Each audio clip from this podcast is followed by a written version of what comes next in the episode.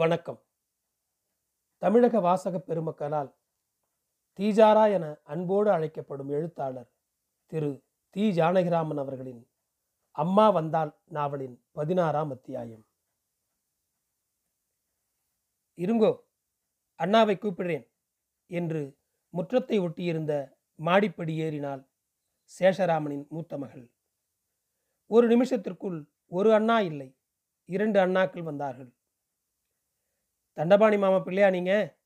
என்று சொல்லிக்கொண்டே வந்தான் சற்று உயரமாக இருந்தவன். இந்த தங்கைக்கும் இவர்களுக்கும் எத்தனை வித்தியாசம்? மூக்கு நீளம் நீலத்தலை மிகச் சாதாரணமான முகம் கண்ணமும் மோவாயும் தான் அந்த தங்கை மாதிரி இருந்தன. உள்ளே போன தங்கை வெளியே வந்தாள்.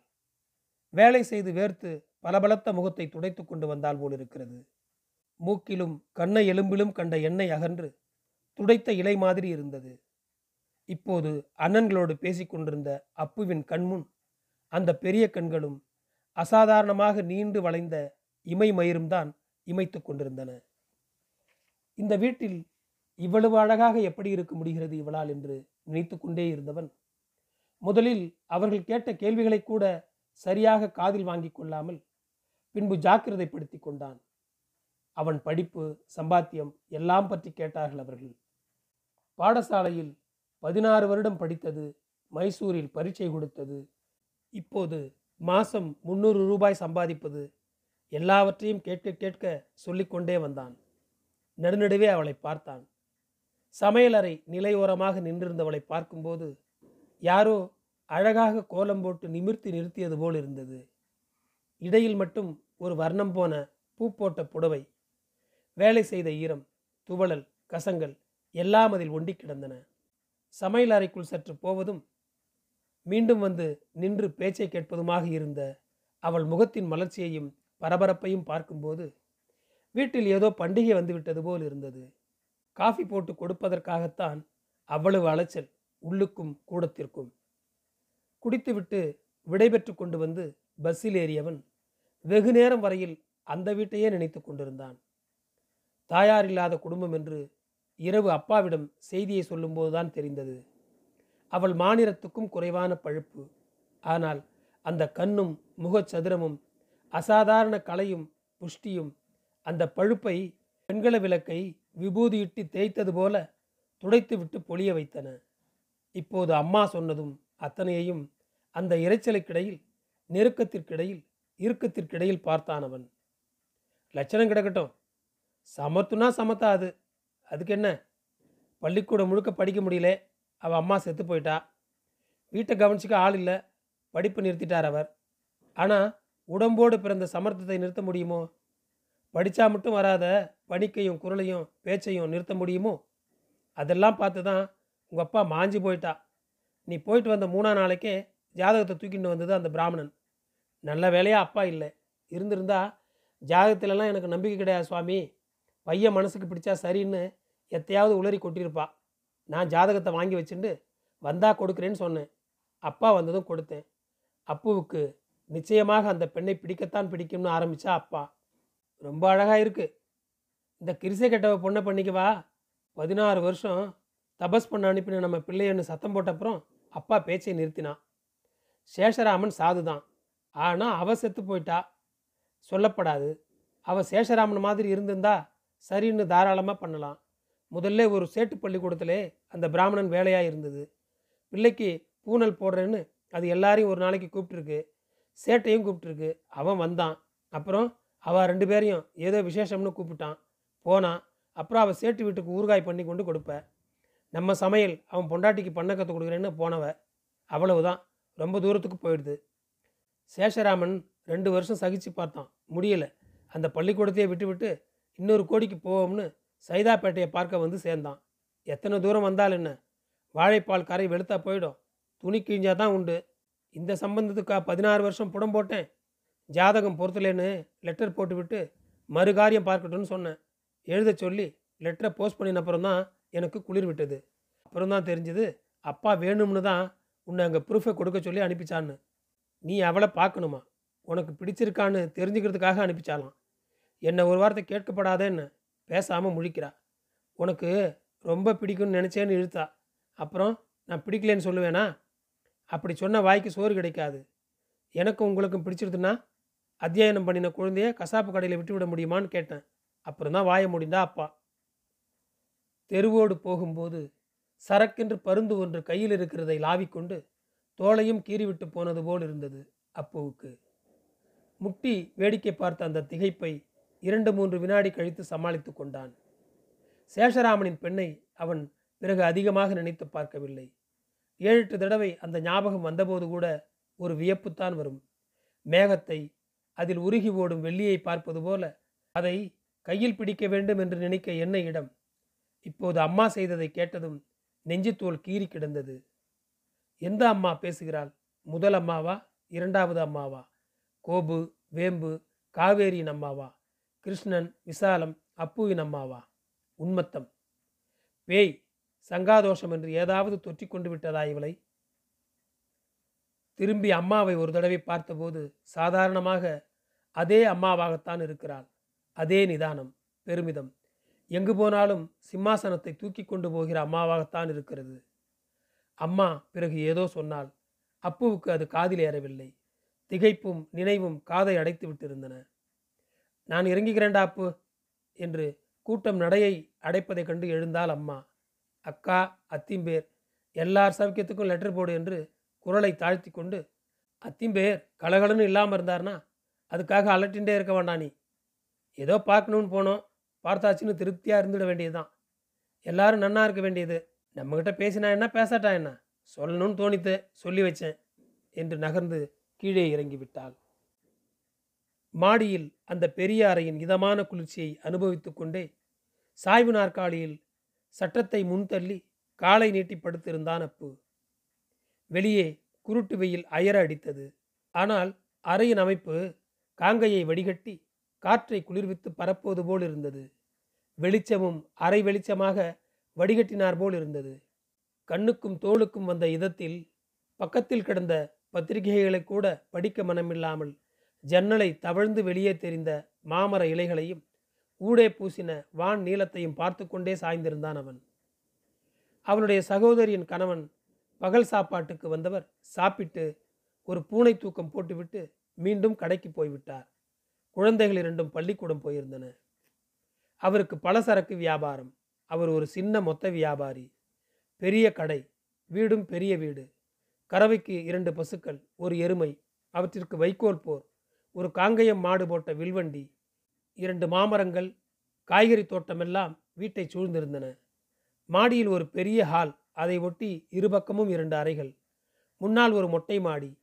இந்த ஹாலில்தான் அவர் விவகாரங்கள் செய்வார் போலிருக்கிறது. மழமழவென்று சுவரோரமாக நாலு கருங்காலி பெஞ்சுகள் நடுவில் ஒரு ஊஞ்சல் அதற்கு நாலு வெள்ளி கமலப்பூண்கள் கருங்காலி நாற்காலிகள் நாலைந்து சாய்வு நாற்காலியில் ஒரு மான் தோல் இரண்டு எஃகு பீரோக்கள். சுவரில் தைத்த புத்தக அலமாரி ஒரு கண்ணாடி வைத்த ஒற்றை கதவு பீரோ. சித்தன் குலத்து பண்ணைக்காரர்களைப் போல இவரும் வீட்டை நிகுநிகுவென்று எல்லா வசதிகளையும் வைத்து நிறைத்திருந்தார். அதிலேயே பகட்டும் டம்பமும் இல்லாத ஒரு சிக்கனம் வேறு. அக்காவுக்கு கல்யாணமான போது அவர் சாதாரணமாகத்தான் இருந்தார். சில்லறை கடை வீடும் சொந்த வீடு இல்லை. அடுத்த தெருவில் குடியிருந்தார். கல்யாணமான மறுவரிடமே மொத்த வியாபாரத்தில் இறங்கி இந்த வீட்டை வாங்கி இடித்து கட்டிவிட்டாராம். அக்காவின் கல்யாணம் அந்த குடியிருந்த வீட்டில் நடந்தது. அதற்கு பிறகு எட்டு வருடங்களுக்கு பிறகு இப்போதுதான் வந்திருக்கிறான் அப்பு. இந்த வீடு கட்டின கிரகப்பிரவேசத்திற்கு அப்பாவும் அம்மாவும் வந்தார்களாம். அவர்களோடு பெரிய சண்டையாக போட்டு அனுப்பினாள் அக்காளின் மாமியார். அவள் இப்போது கீழே பெரிய படுக்கையாக முன்னறையில் படுத்திருக்கிறாள். தலைமாட்டில் மஞ்சளும் வெள்ளையுமாக இருபது மருந்து பெட்டிகள். மாத்திரைகள் ஊசி மருந்துகள் டானிக்குகள். அவளுக்கு ஏதோ இதய கோளாறாம். நான்கு வருடமாக அப்படியே படுத்திருக்கிறாளாம். வீட்டிற்குள்ளேயே சிறு நடமாட்டம்தான். நாளுக்கு பதினாறு மணி நேரம் தூக்கம். இப்போதும் தூங்கி கொண்டுதான் இருக்கிறாள். சம்பந்தி அம்மாளை நிமிர்ந்து பார்த்து கூட பேச மாட்டாளாம். பிள்ளையை பெற்ற பெருமை. அதோடு பண ஏற்றம் வீம்பு போக்குவரத்து கூட நின்று போனதற்கு இந்த அம்மாள் தான் காரணமோ என்னமோ. எப்போதாவது சீர் கொடுத்து அண்ணாவை அனுப்புவாளாம் அம்மா என்னத்துக்கு இதெல்லாம்? அவாவா இருக்கிற இடத்துல இருந்தாலே போருமே. இதையெல்லாம் நாங்கள் எதிர்பார்க்கலன்னு சொல்லிவிடுங்கோ என்றாலாம் இந்த மாமியார் ஒரு முறை அண்ணாவிடம். அதிலிருந்து அவன் இங்கே வருவதை நிறுத்திவிட்டானாம். காலையில் அப்பு வந்து இங்கு படியேறிய போது அக்கா எங்கோ கொள்ளையில் இருந்தவள் அகல முகமும் சிரிப்பும் வியப்புமாக ஓடி வந்தாள். தனக்கும் சேர்த்து அவள் பூரித்து விட்டார் போல அட அப்புவா வாப்பா எப்போ வந்த? என்று புன்னகையை அதிகமாக மலரவிட்டு விடாமல் நிறுத்தி கொண்டார் அவள் கணவர். அதையே தான் செய்தால் படுத்திருந்த தாயாரும். அவர் உதட்டில் வெகுநேரம் புன்னகை நீடித்து தங்கியே கிடந்தது. தாயார் மறுகணமே உதட்டை பழைய நிலைக்கு கொண்டு வந்து விட்டாள். அதுதான் வித்தியாசம். ஆனால் அவளையும் சொல்லி என்ன?